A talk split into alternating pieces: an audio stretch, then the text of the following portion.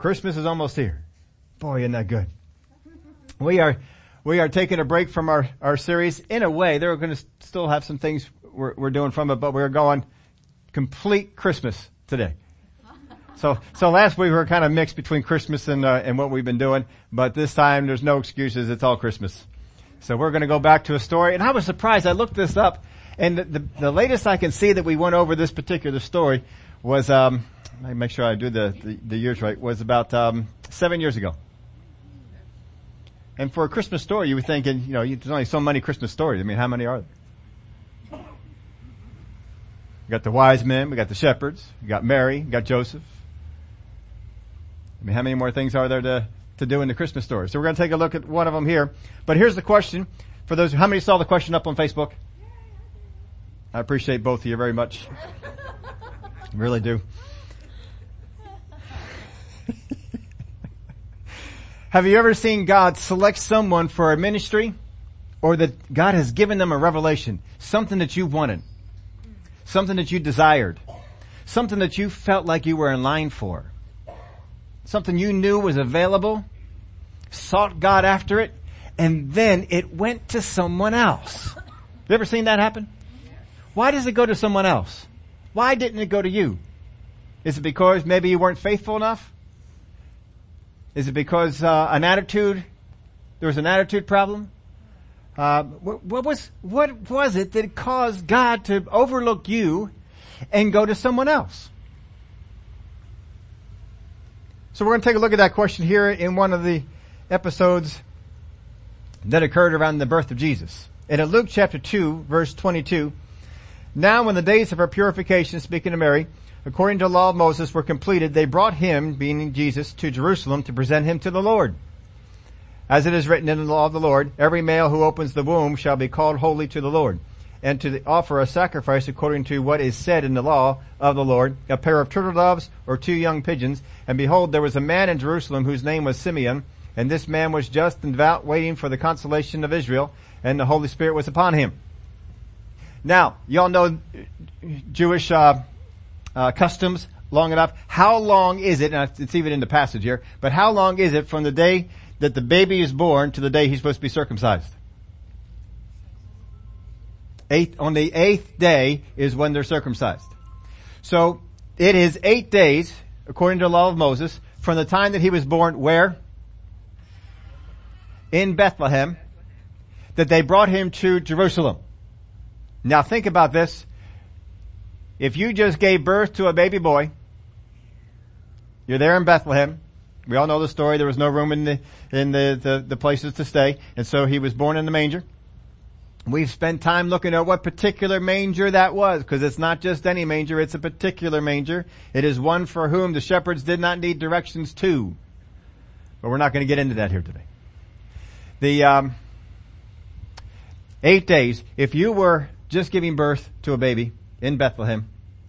And in eight days, you're going to go up to Jerusalem to present him to the temple. Would you go all the way home?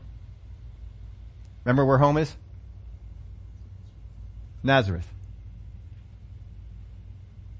Would you go all the way home to Nazareth if you were in Bethlehem and knew in eight days you're going to be heading over to Jerusalem? You wouldn't do it, would you? No, y'all stay there We'll just stay here in Bethlehem a little bit longer. Maybe we plan to. And then we'll just go from here to Jerusalem and then go from Jerusalem back on home. And I'll give you a little, uh, rundown on this. At the end of the story, they go back to Nazareth. In case you're wondering. Alright. So, eight days. It is, now keep that in mind because that is kind of important here for the, our overall question. What we're looking at. because we want to first off find out, this is, we're, we're looking today at Simeon. Simeon was the guy who was on call. He was on, in service at the temple. When they brought Jesus in, we all know Simeon had a word for, for the baby and, uh, and mom and uh, pronounced all kinds of things that, that was there. And he was the one who was, he didn't come in special. It was his time to be there. But who was this guy Simeon? So I did some looking up on him. And the Word of God tells us a few things about it. First off, it says that he was just, he was devout, and that he was waiting. Now that doesn't tell us anything about who he is, it just tells us what he was. He was devout, waiting, and he was just. There is a, um, he, he is possibly the son of the famous Hillel and the father of Gamaliel. Remember him? Uh, Paul referred to him. He became president of the Sanhedrin. Gamaliel became president of the Sanhedrin in 13 AD. So he may be the father of Gamaliel. Now the, the Mishnah, which records the works of the, uh, of the things going on there at the, at the temple, uh, it passes right over Simeon. Like he didn't even exist. But he had served there for a very long time. Now it may be that they passed over him like he didn't exist because of his belief in Jesus. Because he had a strong belief in Jesus. And it may be that that came out and they decided just to kind of blot him out because of, uh, of what he had done with Jesus. And you know, when they were writing all these things, they may have gone on back in there and said, you know what? Uh, we don't like him because he liked Jesus. And he prophesied over him and this isn't good, so let's just wipe him out. So they may have just wiped him out for that particular reason. But that's about all we know of the, of the guy. But let's look at verse 26. And it had been revealed to him by the Holy Spirit. Well, I'm sorry, verse 25. We skipped over that one. And behold, there was a man in Jerusalem whose name was Simeon, and this man was just and devout, waiting for the consolation of Israel, and the Holy Spirit was upon him. That's always a good sign that the Holy Spirit is upon you, especially when you serve in the temple. That's a good thing. And, and it had been revealed to him by the Holy Spirit that he would not see death before he had seen the Lord's Christ. Now it is told, there's a legend that goes on about Simeon, that he was perplexed by the scripture of prophecy in Isaiah 7:14 that we looked at last week with the wise men about the star. Or I'm sorry, about the virgin birth that he was, he was just puzzled about this. I'll read it for you again. Therefore the Lord himself will give you a sign. Behold, the virgin shall conceive and bear a son and shall call his name Emmanuel. That he was just puzzled over this because the word of God in prophecy said this would be a sign. And so he saw that and he just began to be perplexed. He just was focused on this verse. Now when you become focused on a particular thing in scripture, it's generally because you're feeling like there's, there's more to it and you, and you're seeking after God to get it. How many have ever sought after God for revelation on something? You've been, you, have seen it in scripture. Now, a lot of times when we're doing our, our daily reading, and if you're not involved in daily reading, get involved in daily reading. One chapter a day, easily you can do it. Five days a week. That means if you miss a day during the week, you have two days on the weekend to catch up. And don't just try and, and blitz through it. Read it and get something from it. Let God speak to you. One chapter a day. You can do it. And by the end of the year, you'll have read through the New Testament completely. So it's just a, a nice little goal there without being too, too taxing on you. And, um, you can even put, how many, how many have the Bible on your phone? How many do not have their Bible on the phone? Oh, come on, get your, get your, get yourself a good phone and put the Bible on it. Carry it with you all the time. If you're looking for a good app, I can tell you one that's free. That is for me the best Bible app out there. I mentioned it to you before. It's still the best Bible app I can find. If you have one that's better, fine, you can think that. now this is, this is really good. If you spend some money on it, it can really make it good, but you can get one for free. It's called Olive Tree. I just like the way that it moves around. You can put your bookmarks in there. I put my bookmark in there for when we're reading and I can come right back up to it. But uh, that way you can carry it around with you. Now, if you want to get more involved with it, I had the Greek text on there. I have a couple. I have about ten different translations on it there, and you know all that won't cost you a whole lot, but it'll cost you something. But you can get it for free. You know, like three or four different translations. You pick which one you want, but get it on there, and then just you know when you have some time, just pull out that phone and start reading the Bible. It's good to do. Just sit there and read the Bible and and have a good time with it. But anyway, when you're reading the Bible, sometimes your spirit is going to be quickened to something that you read. And you're going to think, hmm, I think there's something more to this. And you may pursue God on this. God, what is it about this that's catching my attention?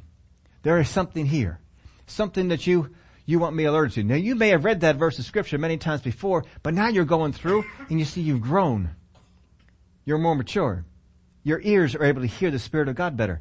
And so when you come to that, the Spirit of God is saying, you weren't ready to hear this before, but now you're ready. And He's calling your attention to something. Oh, see, that's good. Because the Holy Spirit's getting ready to, to, to share something with you. But it doesn't just come just because you want it. How many know this? How many have ever wanted revelation on something, but it, it didn't come? Yeah, there's some things that you gotta do in order to get revelation to come. And make sure that you, that you do this. Write this down however you want to write it down. It's in your outline there. You can write it down. I have given it to you before. But I'm going to give it to you here again. First off, and I changed this around just a little bit, but first off, the first step of the process, if you want revelation on something, the first step of the process, I relabeled this here. I called it wonder. Wonder. That when you see something in scripture, you, if you wonder about something, you just, oh, what about that? Like we're wondering about what might happen at Christmas. When we were little, we wondered what we would get for Christmas.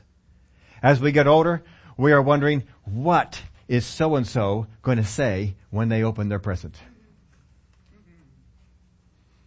Now we, we, we have that. We, we are, my wife and I, we are both in wonder about a particular thing because we, um, we took on a little bit of a project that only uh, her and I know about and uh, it's for the grandkids. And so uh, don't tell them. but we have one of those little things and we just kind of wonder, oh, what are they going to say when they, when they see this particular thing and what are they going to do? So you can just kind of sit there and wonder. When we're young, we're wondering about what we get. When we get older, we're wondering about how other people respond and what they, they do. We just kind of wonder. When you wonder about something, you think on it. You meditate on it. You go over it and over it and over it. And so when that verse of scripture pops out to you, you start to wonder about that scripture. You begin to think on that scripture. You begin to meditate on that scripture. You begin to imagine things about that scripture. You go over that scripture and over that scripture and over that scripture. You'll read it and then you'll think it. And then you go and you read it again. And then you'll think about it some more. And then you read it again. And then you think about it some more. And if that's not your process, it should be. Because once you have it in your head, don't just, don't just say, that's what I'm going to do. I'm just going to keep thinking about it. No, go back to the source. Keep going back to the source. I may have something memorized, but I still go back to the source. I want to look at it again. I want to see it. I want to read it. And then I'll go away and I'll, I'll ponder it and I'll wonder about these things. First thing is wonder.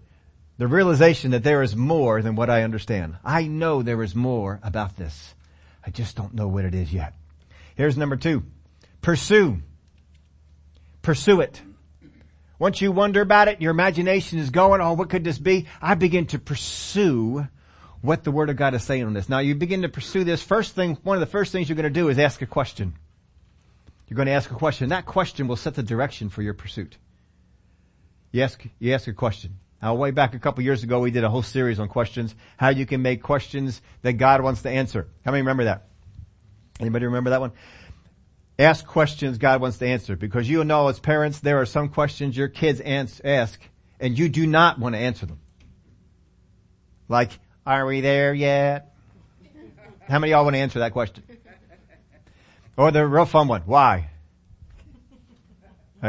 How many times say, why, why, why, why? After a while, you don't want to hear that question anymore. No, God wants to hear questions though that are asked in faith. And if you don't think that that's true, remember what Jesus did when the woman from Tyre pursued him and asked him a question? Do you remember his response? Nothing. No response at all. Did not respond to her until she had an act of faith. That got his attention and then he answered her question. Yeah, just because you ask a question doesn't mean God's going to answer it. And just, just take that to heart too. Just because the world asks you a question about how you stand or how you feel about something does not mean you need to reveal it. Does Jesus always answer questions asked of him? No, does he not? Remember the one time when he said, I'm going to ask you a question. And if you answer me, I'll answer you. And they wouldn't answer him. And so what did Jesus said? Well, I'm not going to answer you then. Yeah. Don't feel it just because somebody asks you a question that you have to answer it. And don't feel that you have to lie and say something wrong, say something different than what they, what they wanted because you don't want to tell them. Just tell them, I don't want to answer you. I mean, if Jesus can do it, why can't you do it? How many are going to have um, unsaved relatives at the dinner table on Christmas? Only one. What's wrong with the rest of you? I guess they're all saved. I don't know. Could be. But there's probably going to be some unsaved, unsaved people that are coming to your, uh, coming around on, on, uh, Christmas. Probably have some unsaved people come around. And they're going to probably ask you some questions, pick some fights. You know, just kind of antagonize you that I know what your standing is on this and I'm going to come after you if they just kind of throw those little questions out there. And, um, that, don't feel like you have to answer them. Because not everybody's trying to get the truth. They're just trying to stir something up. So here's the thing, pursue. Pursue that revelation. You gotta ask questions about it. You gotta formulate a question in your spirit. Begin to ponder this thing and through faith, ask God an intelligent question. I've heard it said, you know, there's, there's no stupid questions. Yes, there are. How many of you been asked a stupid question just this week? Anybody?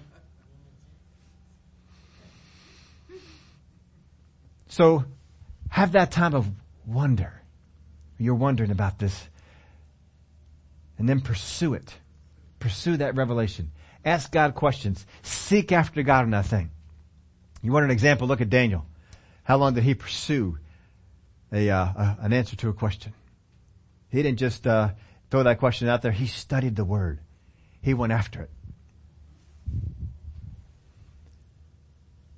Here's the, here's the next one, the third one. And actually, I, I, I, crossed out what I had in there. I wrote in something else. I put in here receive. Because you don't figure out spiritual answers, you've received them. See, truth is revealed to your spirit. When you ask God a question, He'll reveal it to your spirit. It'll come to your spirit. You'll get it. But you gotta receive it. Remember Jesus saying, for him who has ears to hear, let him hear. Not everybody has ears to hear. If you have eyes to see, you can see. Not everyone has eyes to see. So, receive it. I'm not going to figure out the answer to what I see in the Bible. I'm going to receive it. He's just going to speak it to you. So, wonder, pursue, receive. Here's the, here's the final one. Absorb. Now what I mean by that is when you get something in your spirit, you gotta get it from your spirit to your mind. How many have ever heard of mental assent? We have not used that term enough, have we? A couple of you have. Mental assent is a, is a term that came up to describe people who understood a principle in their head, but didn't have the revelation of it down in their spirit. They could just kind of uh, uh, cough it out. You can probably understand this when you went through um, uh, high school and some of the topics. How many had a hard time with algebra? Anybody have a hard time with algebra? Yeah, you know, a couple people did. If you can, when you were going through a, class like algebra, the, the reason you had a hard time with it is because you couldn't conceptualize the, the thing. All you could do was memorize A, B, C, and all this sort of stuff with the letters. You know, who in the world is trying to add letters anyway? You add numbers.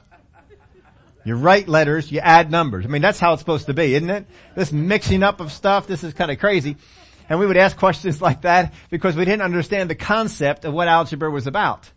But once you understood the concept of what algebra was, then it was a lot easier to do and you could figure it out a lot more.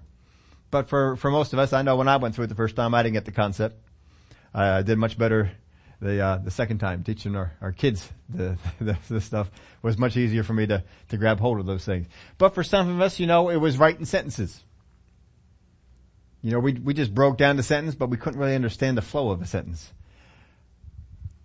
Science was a challenge for other people. Whatever it was, we couldn't understand the whole broad concept. We're just trying to memorize the, the, the, the little things that were going on here. And that's what happens when you have mental assent. I don't really understand what God is saying. I just know what He said. And so I just quote what He said, but I don't understand it. But we just say it. That's mental assent. But don't throw out the idea of teaching your mind. Because if you do not teach your mind the things that your spirit receives, it won't help you. Romans talks about the renewing of your mind. You've got to renew your mind. You gotta take what's in your spirit and teach your mind. And when that revelation comes to your spirit, if you don't write it down, commit it to, to your, get it to your mind, get it so you understand it in your head, you will lose it. It will go away. So if you're going to pursue revelation, you got to have that time of wonder. You got to have that time that you pursue it. You gotta have the ability to receive it once it comes and then absorb it. You gotta take that and teach it to your mind. You gotta learn it.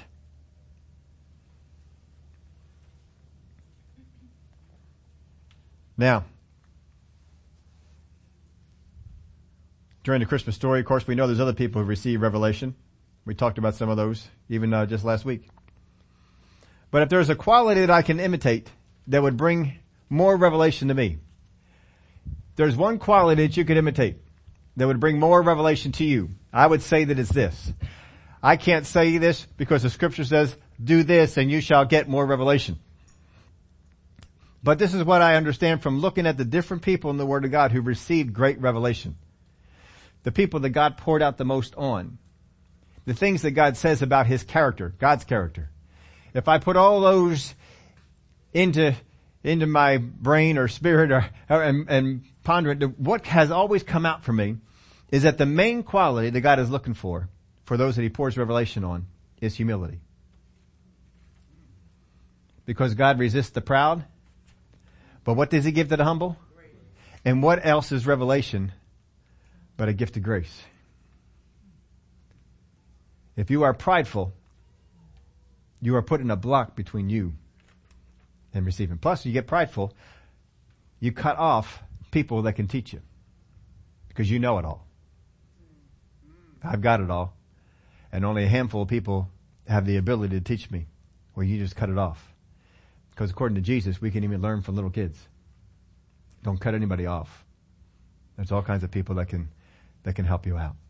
I know this to, to be true just because all, all the years that I've been uh, pastoring and in ministry before that, I just know no matter who would come up and ask me a question, no matter what their spiritual walk was, whether they just got born again, they've been born again for a year, or born again for many years, when people would come and they would ask me a question, there are many times I would ask that question. I never asked it before.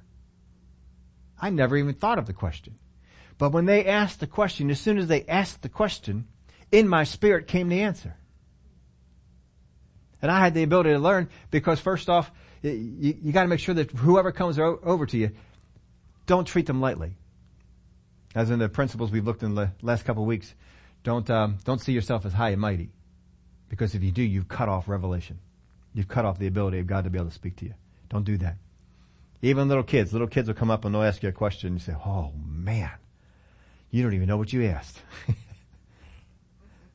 but it suddenly turned the light on for you and it helped you understand some things. So don't, uh, don't ever cut that off. But if you want one quality that you can, that can really help you get more revelation, I would say that's it. So in verse 27 it says, so he came by the Spirit into the temple and when the parents brought in the child Jesus to do for him according to the custom of the law, he took him up in his arms and blessed God and said, Lord, now you are letting your servant depart in peace according to your word. For my eyes have seen your salvation, which you have prepared before the face of all peoples, and a light to bring revelation to the Gentiles and the glory of your people Israel. And Joseph and his mother marveled at those things. Some people put wonder. Some translations put wonder in there. And Joseph and his mother marveled at those things which were spoken of him.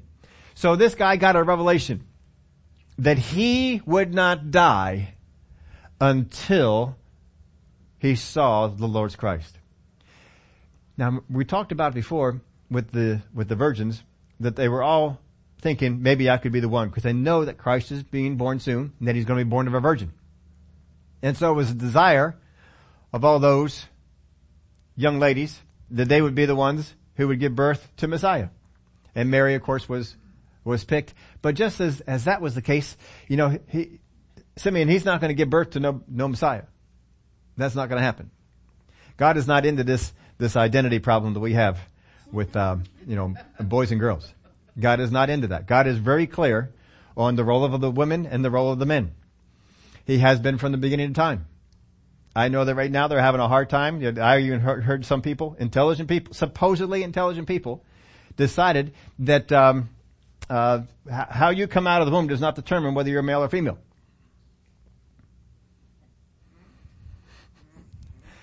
And we wonder why we're confused.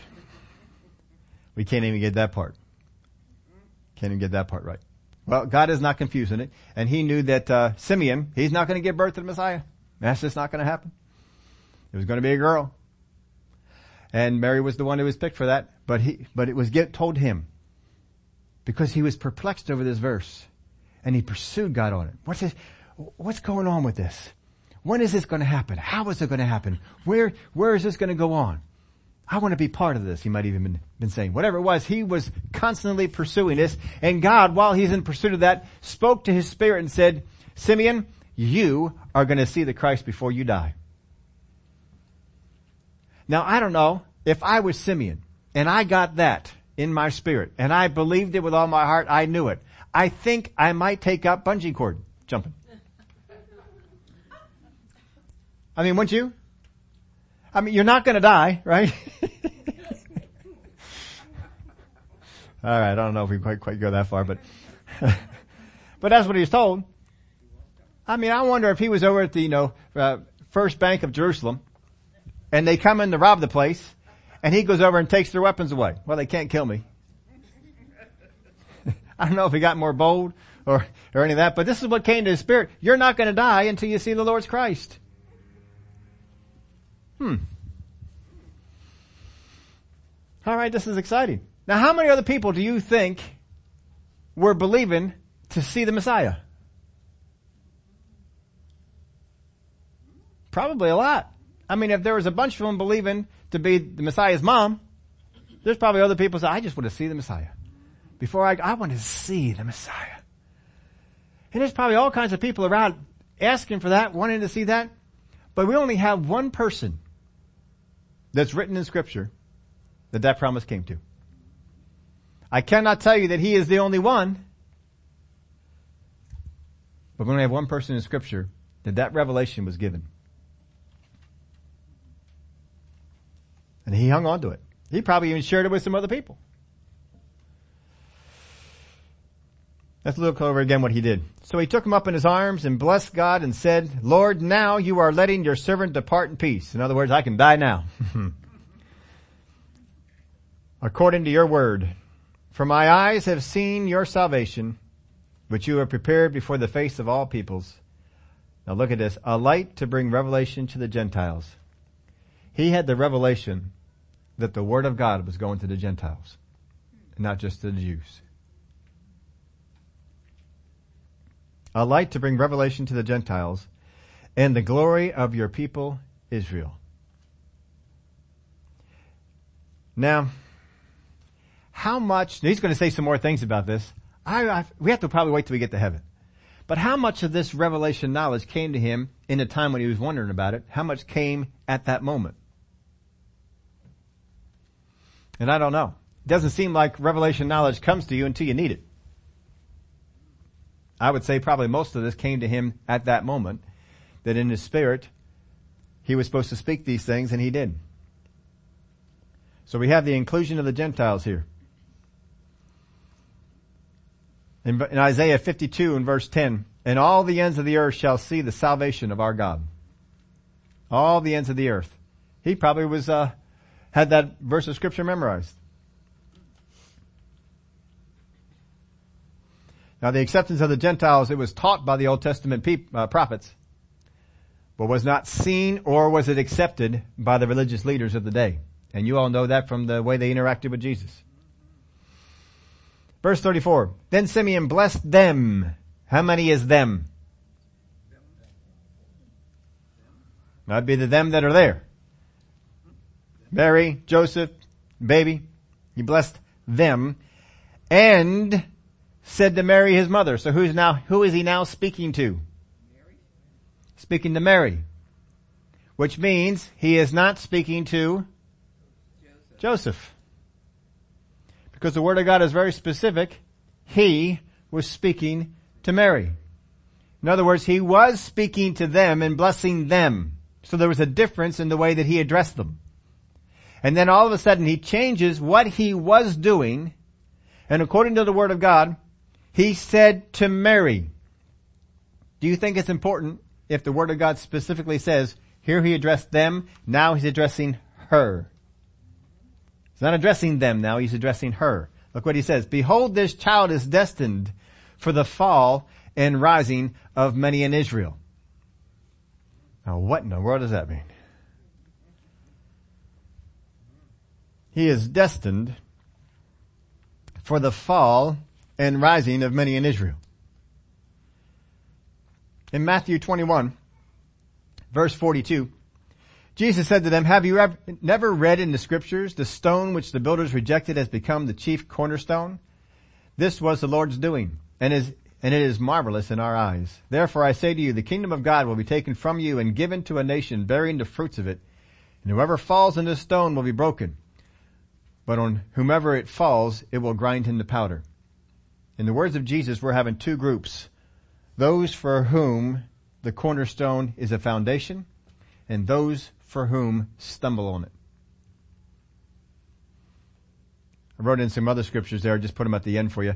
In Isaiah 8 verse 14, he will be as a sanctuary, but a stone of stumbling and a rock of offense to both the houses of Israel, and a trap and a snare to the inhabitants of Jerusalem. And many among them shall stumble, and they shall fall and be broken, be snared and taken.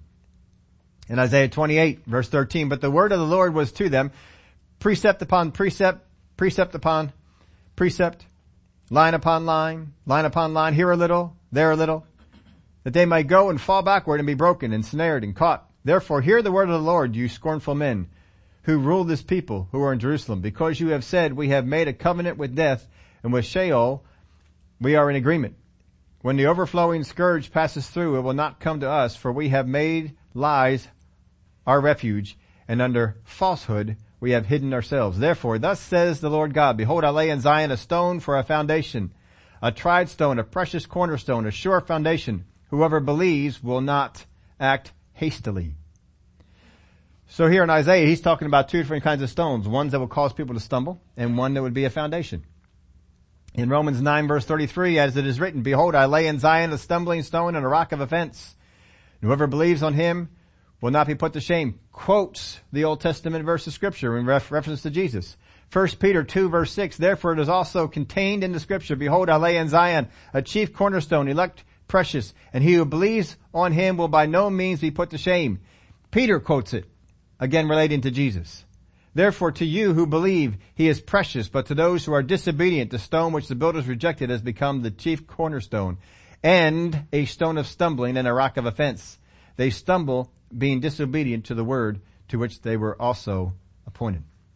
So even Peter, he takes the, the quoted verse, but then he also breaks it up for them and shows them this is the group here that's, that is good for. it. This is the group that is bad for. Luke 20 and verse 17. Then he looked at them and said, what then is this that is written? The stone which the builders rejected has become the chief cornerstone. Whoever falls on that stone will be broken and whoever it falls, it will grind him to powder.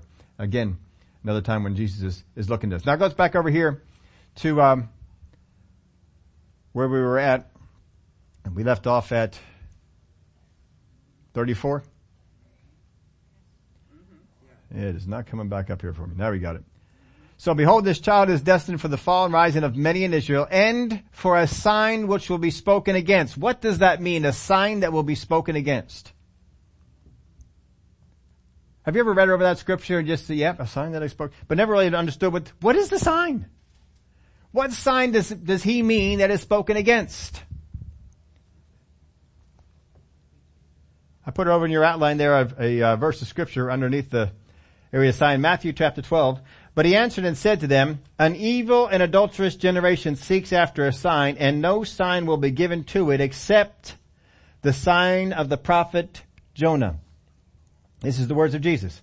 For as Jonah was three days and three nights in the belly of the great fish, so will the son of man be three days and three nights in the heart of the earth. What is the sign that is going to be despised? If Jesus says there's only one sign given to this generation, what's the sign? The death and the resurrection of Jesus Christ. That is the sign. And was that going to be spoken against? Yeah, we had the the authorities, they were telling the, the uh, soldiers, uh, just say you fell asleep. Or just say the disciples came and took his body. So they fell asleep, but they saw the disciples go. And these disciples, who had no armor, could not, uh, were overmatched the soldiers who were in full uniform and under the threat of death if they let anybody get through. Yeah, that makes sense. But they, they started rumors. They started things. Now this sign would be spoken evil against. So this, this Simeon is saying here in the beginning, we're going to have, he's, he's going to separate people. Jesus is not going to bring people together. He's going to separate them. We're going to have those that are offended and we're going to have those that are blessed. And isn't that the way it is today? But no, no, understand this. God does not remove the stumbling block of Jesus. He says people are going to stumble over this. He doesn't remove it. Don't you remove it either. either. Jesus is a stumbling block for many people. Well, you know, there's many ways to get to God. You just can't say that you're exclusive. Yes, we can, because Jesus did. He said, I am the way, the truth, and the... How many people could come to Him? No one can come to the Father except had to come through the Son. So Jesus is pretty exclusionary. But it's wide open. Whoever wants to believe can. It's not closed that way. So, we have a sign for which will be spoken against. And look at this, this next part. Yes, a sword will pierce through your own soul also, that the thoughts of many hearts may be revealed. Why is the sword only piercing through Mary? If something happens to Jesus, wouldn't Joseph be bothered by it too? Now Mary is the only one who's a true relative. Joseph is the father, but not a relative of Jesus. Mary is the relative. But when Jesus is on the cross, how many of his parents are at the foot of it? Mary. Something happened to Joseph. Joseph disappeared. By the time that Jesus is in ministry, 30 years old, Joseph is nowhere to be found. Somehow Joseph died. And Jesus took over the family business and stayed with it until the sons were able to, to keep it going. And then at age 30, he moved into his Mary ministry. Joseph is dead. And so when Simeon gives this prophecy, he gets it by the order of the, the unction of God, but he's speaking to Mary because Joseph won't be here. Joseph would not be here to see the ministry of Jesus. He would not be here to see the death and resurrection of Jesus. He would be gone already. So he speaks this to Mary. Isn't that quite an incredible? I don't know that he knew that. He just knew to speak. Now this is, this is for Mary. So he gave it to Mary. We don't always have to know all the things that are going on that.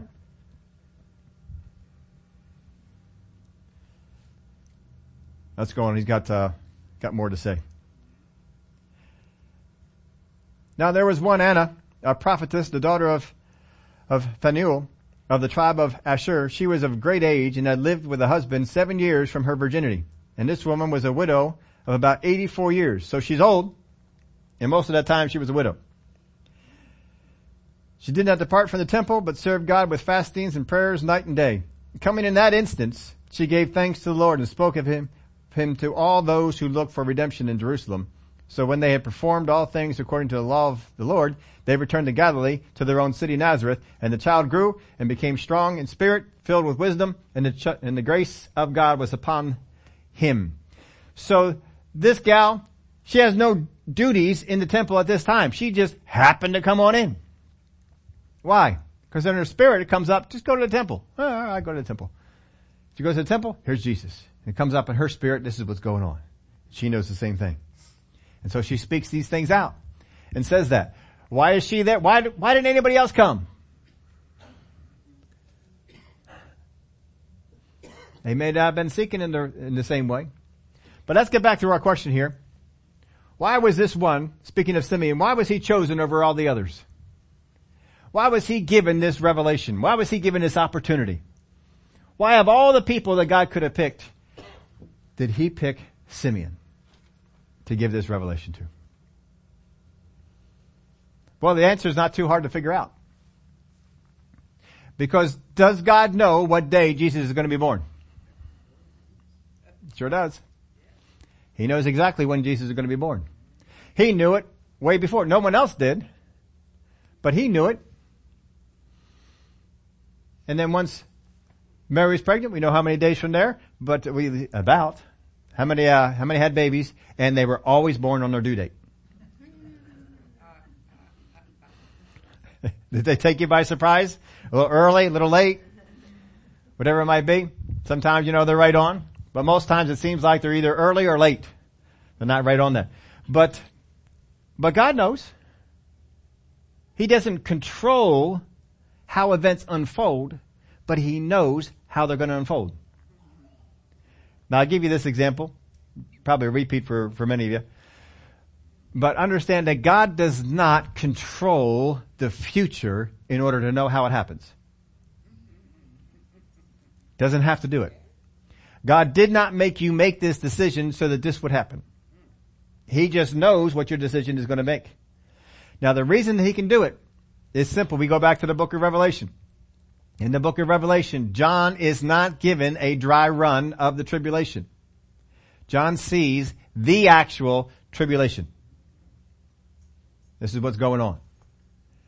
Now think about this book.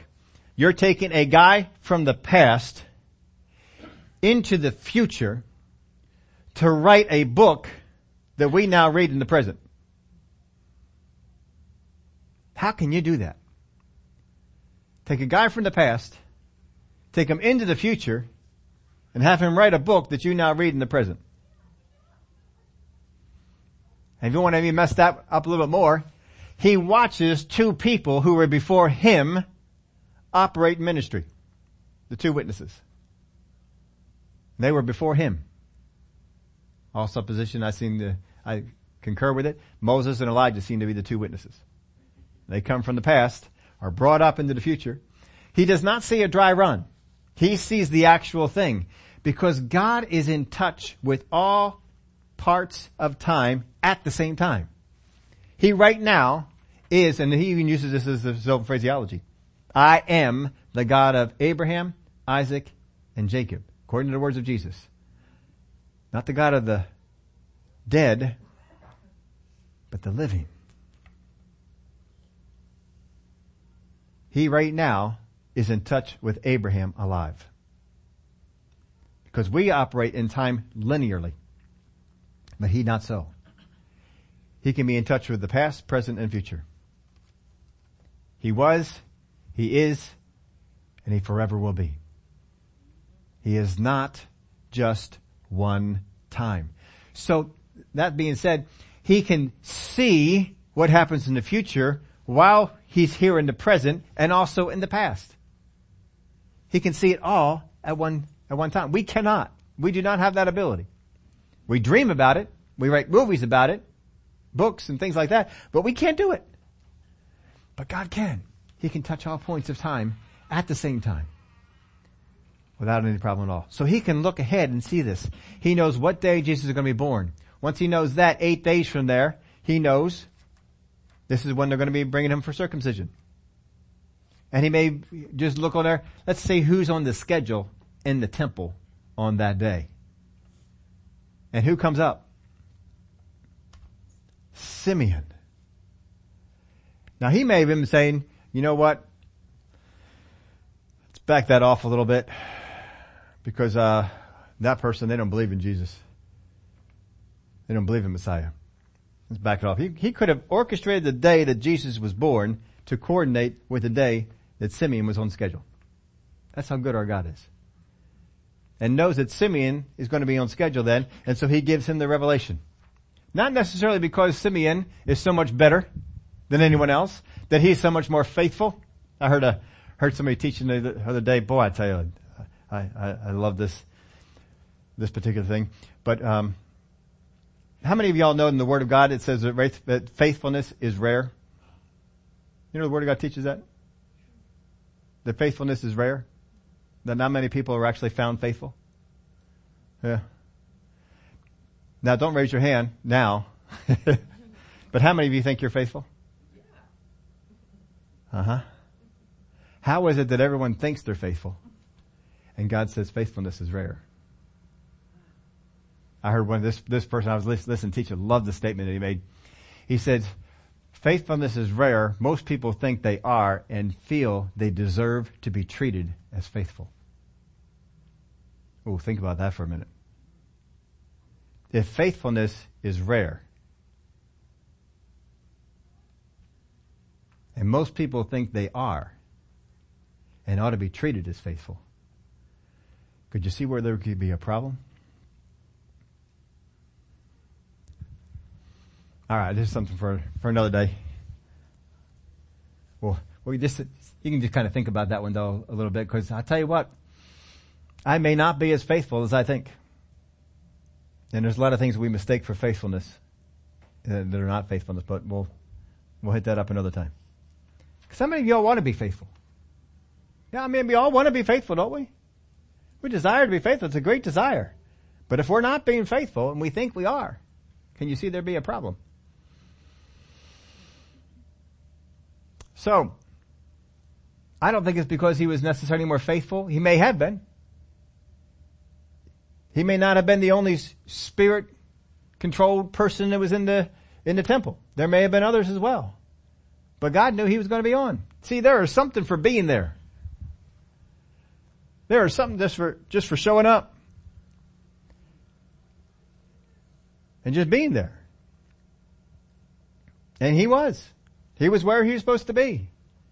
Now hold that thought for a minute. I want you to show you this here in the end of, or, or in the end of our uh, reading there. Verse 39. So when they had performed all things according to the law of the Lord, they returned to Galilee, to their own city Nazareth. And the child grew and became strong in spirit, filled with wisdom, and the grace of God was upon him. Where did the wise men visit Jesus?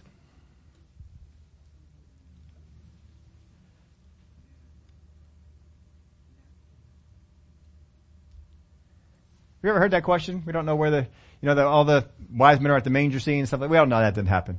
He was older than that. But you know, where did Jesus go? And some people wanted to say, well, he was made his home around Bethlehem there for a little while. And why would you do that? Why would you have left your home, your occupation, all your stuff, and then stay there in Bethlehem because you didn't want to walk home?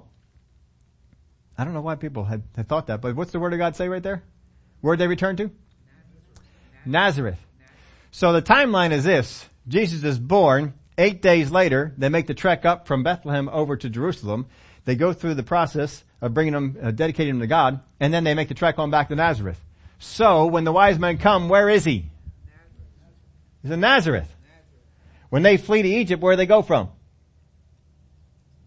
They flee from Nazareth. Now see, the, the problem comes in is because Herod's looking for Jesus around where? Bethlehem. Why is he looking for him around Bethlehem? Because they said he was going to be born in Bethlehem. That's all he knows, because he doesn't get revelation. He's just working on head knowledge. The wise men did not follow the directions given by the teachers and go to Bethlehem. Because the Word of God says that they followed the star. So whatever appeared to them in the sky became something a lot more closer to home and they were able to follow it. And we went over what the star was and stuff like that last time. If you weren't here for it, go back and you can get that. It's up online. It uh, don't cost you nothing. You just go there and listen to it. I'm not going to go over all that again. So they followed that, not the directions.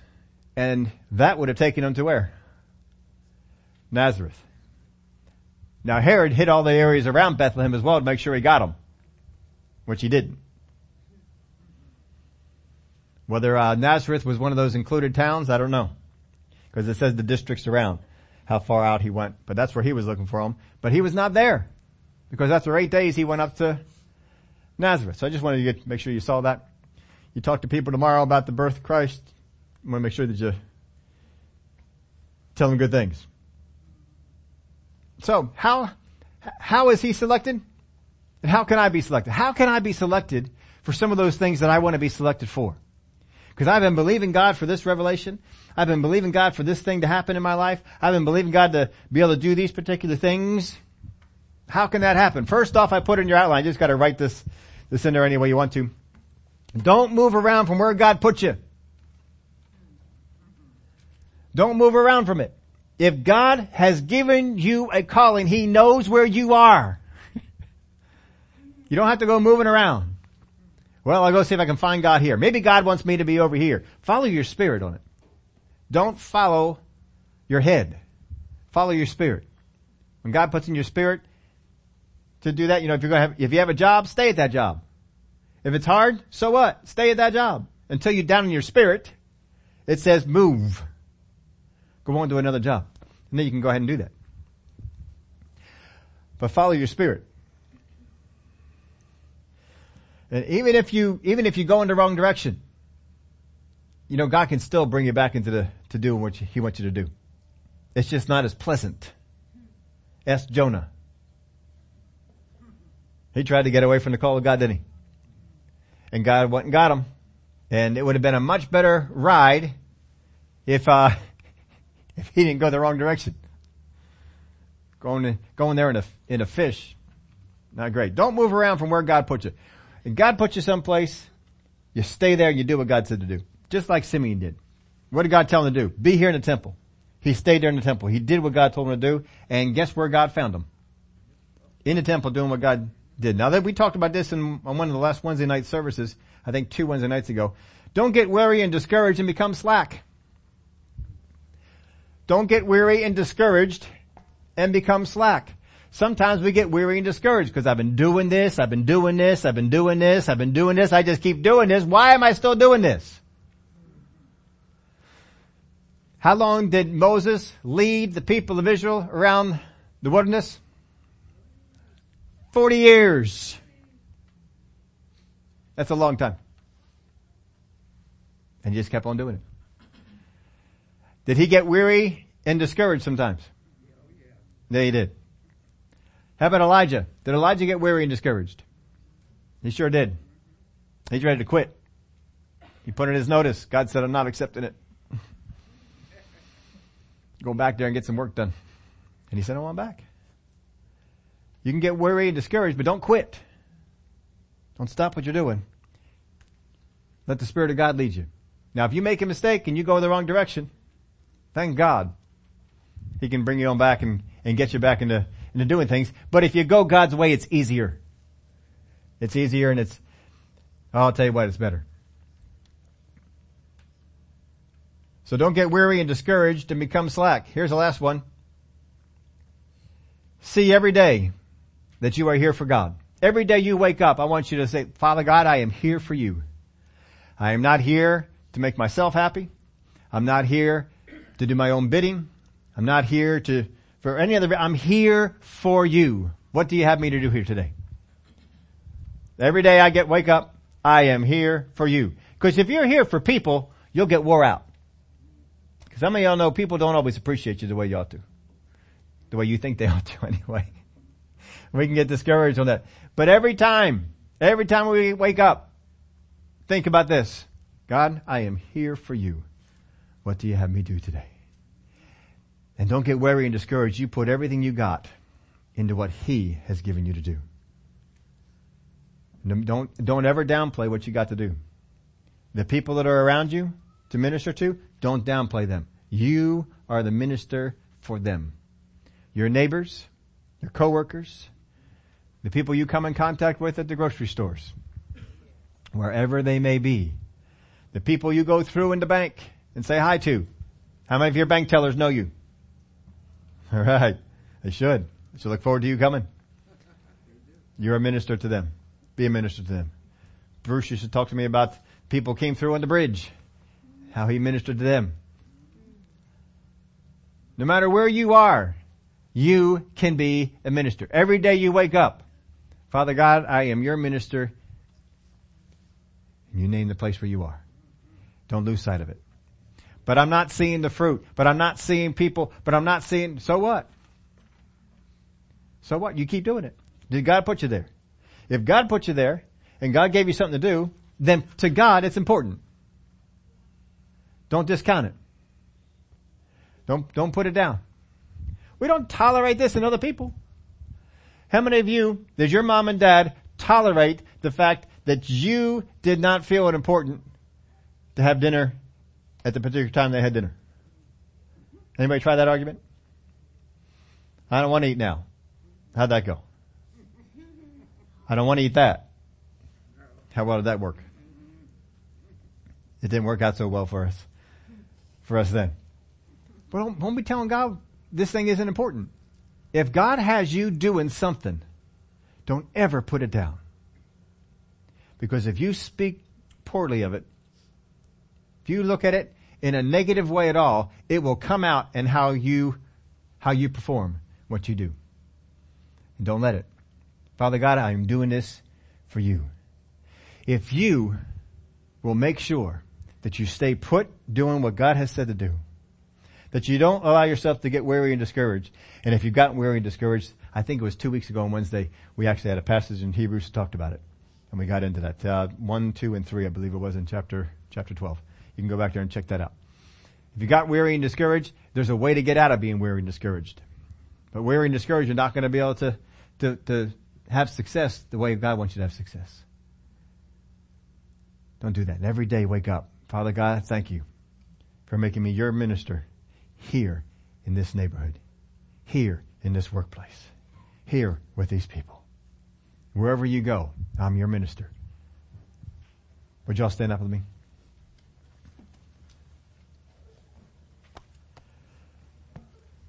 Glory to God. Father, you have called each and every one of us.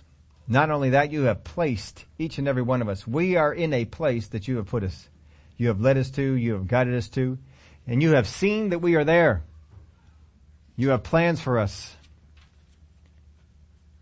Just as Simeon, every day coming into the temple, every day waking up, every day going around town, he's always thinking, God has said, I will see his Christ. And his eyes were always looking. And the moment that baby came walking through the door, he knew it. Because he was looking.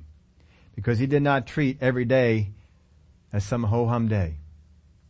Because every day he woke up, he saw himself as your minister. He saw himself as having something substantial to do.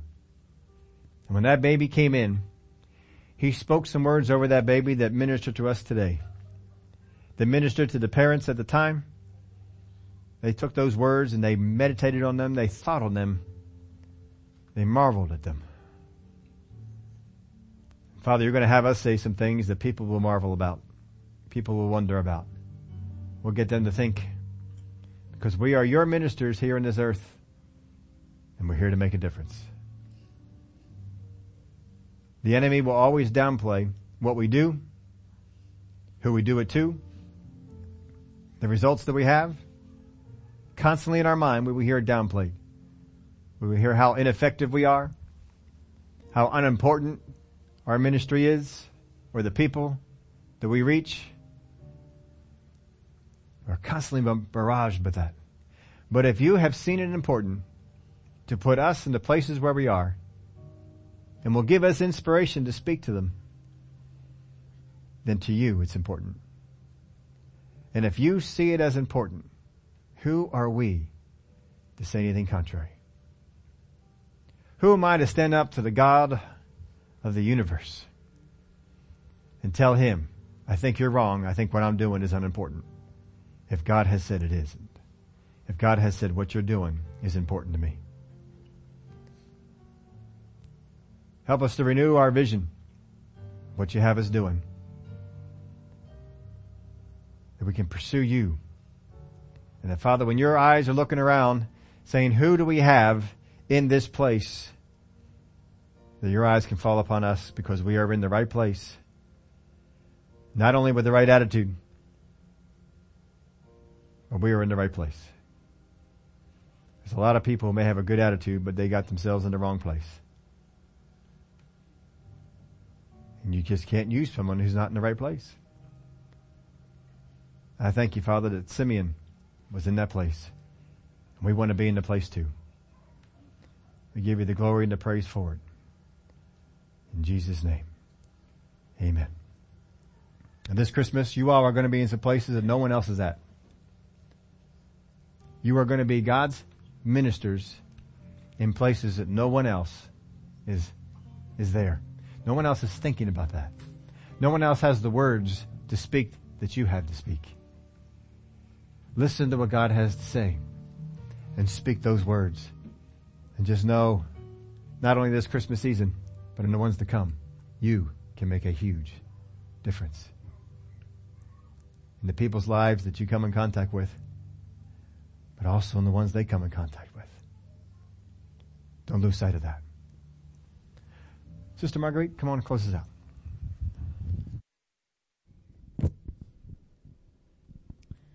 Good morning, everyone. It's a joy to see each and every face. And um, I just praise God for the uh, opportunity to speak to you this morning. Um, I thank God for each morning when I come, each Sunday that I come uh, and uh, participate in the worship and hear the message from Pastor Steve. I feel so blessed because um, it's something that each day, uh, the word says his mercies are new every morning. And that's the way I feel because I come and I interact with each one of you and we're all going through different phases of our lives.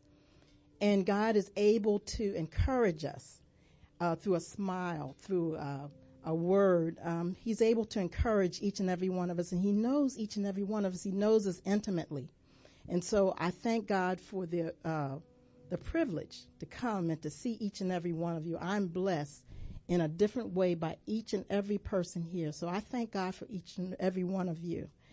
And um, uh, on our bulletin it says, "Oh, come, let us adore Him, for unto us."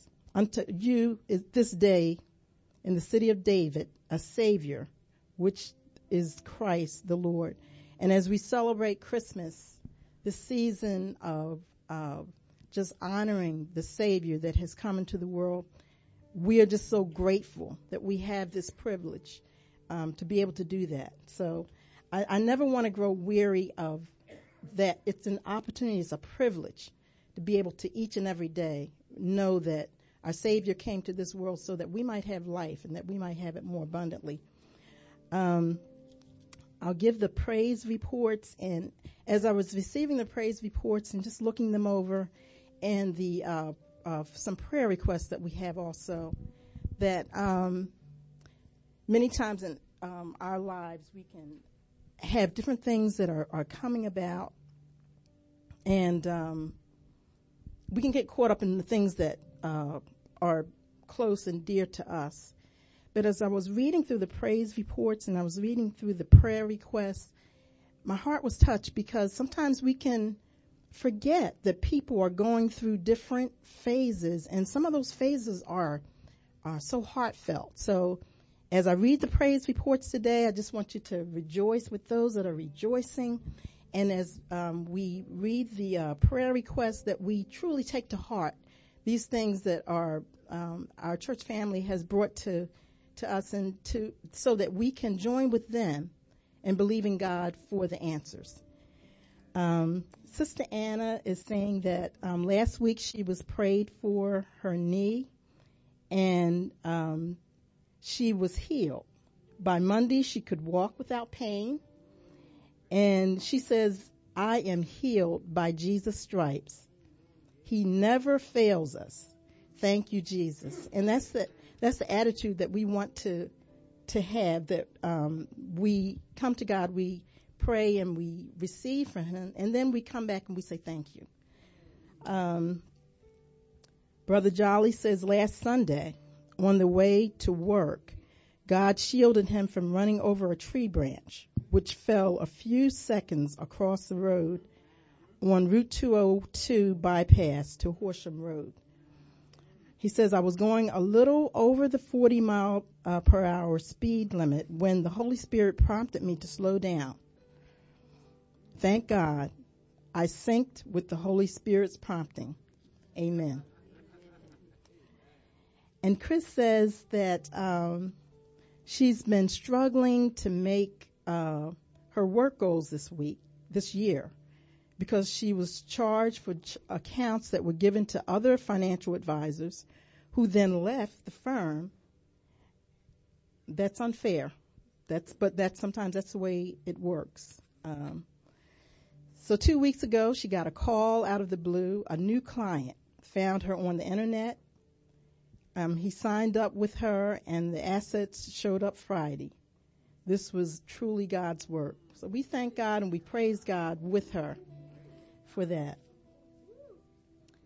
Um, Nikolai has a praise report. A few months ago, the Spirit told him, Go and I will help you find a new job and you will be tremendously blessed.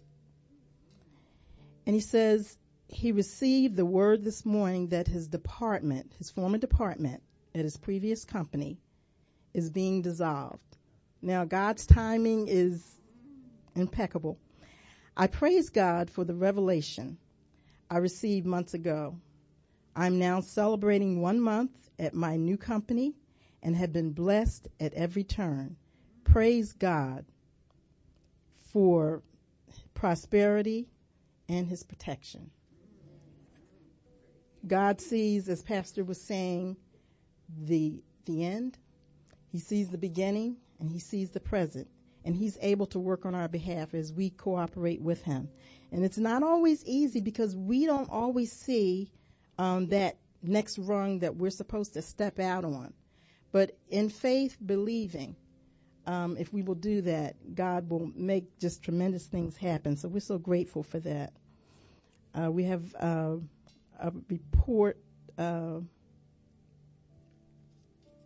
we have some prayer requests um, that I'd like to read. Uh, Sister Candy says um, that she's asking for prayer for Bobby, her husband. Um, he started out with tremors in his hands, but now they're getting worse. And because they've affected his whole body, and yesterday he woke up and he was um, almost not able to speak because of a lot of hoarseness. Um, in 1 Peter 2.24 it says, who his own self bare our sins in his own body on the tree, that we being dead to sins should live unto righteousness, by whose stripes we were healed. And I, I like when I read that scripture, we take healing in the present, but it says you were healed. So we can know that back on the cross, the work was finished. And so we can draw from that. Um, and I want to read the other prayer requests and then we just, uh, we'll just uh, be, bring these before the Lord and we know that he hears and answers prayer. So we have that confidence. Uh, praise is saying that, um, she would like to pray for a friend in college, um, who says that his brother was shot and did not make it. So that family is um, really struggling this morning, and so we we just are going to join our prayers with them and um, pray that their spirits will be uplifted because this is a period of time that they'll have to walk through. And we all know that when different things happen, it's not easy. God can help us to get through it, but it's not easy. Um, and I, will read this last prayer, prayer request. It's from Brother Jolly. He says, um, the federal government, for the federal government his uh, prayer request is that the federal government will resolve the ongoing impasse immediately. And this is what touched my heart. Beginning last Friday, I go to work without pay as a federal employee due to the ongoing furlough. But God is faithful. You know, and we, so many times we think of, you know, we go to work, we go and we come, but how many of us are having to face that? That you go to work and you do the same work that you've done week after week, but you go and you, you don't get paid. So, um, we are just, we're taking these prayer requests and we are not discouraged, but we're encouraged because we know that we serve a great God. So, um, those of you that are, are around Sister Candy, um, regarding her husband, um, for, uh, healing in his body, we're just going to pray and thank God for the work being done in his body and ongoing work because by his stripes we were healed. Father, in the name of Jesus, we just thank you for our prayer family.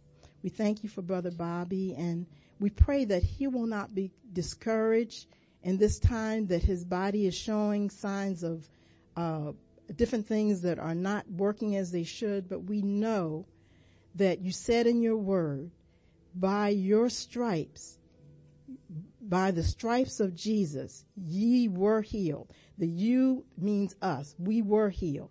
And so we receive that in the name of Jesus. We receive that for Brother Bobby, that in his body, all those symptoms of the tremors and the hoarseness in his voice. We thank you, Father, that you're not only able, but you're willing.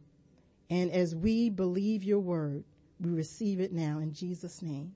And Father, we also, for the family of the, the young man that was shot, and now his family will have to go through this season and try to encourage each other. We just ask, oh Lord, that you would encourage that family.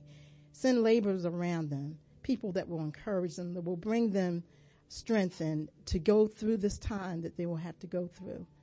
And we pray for Brother Jolly, oh Lord. Father, in the name of Jesus, we know that there are people who believe in you who work in this government.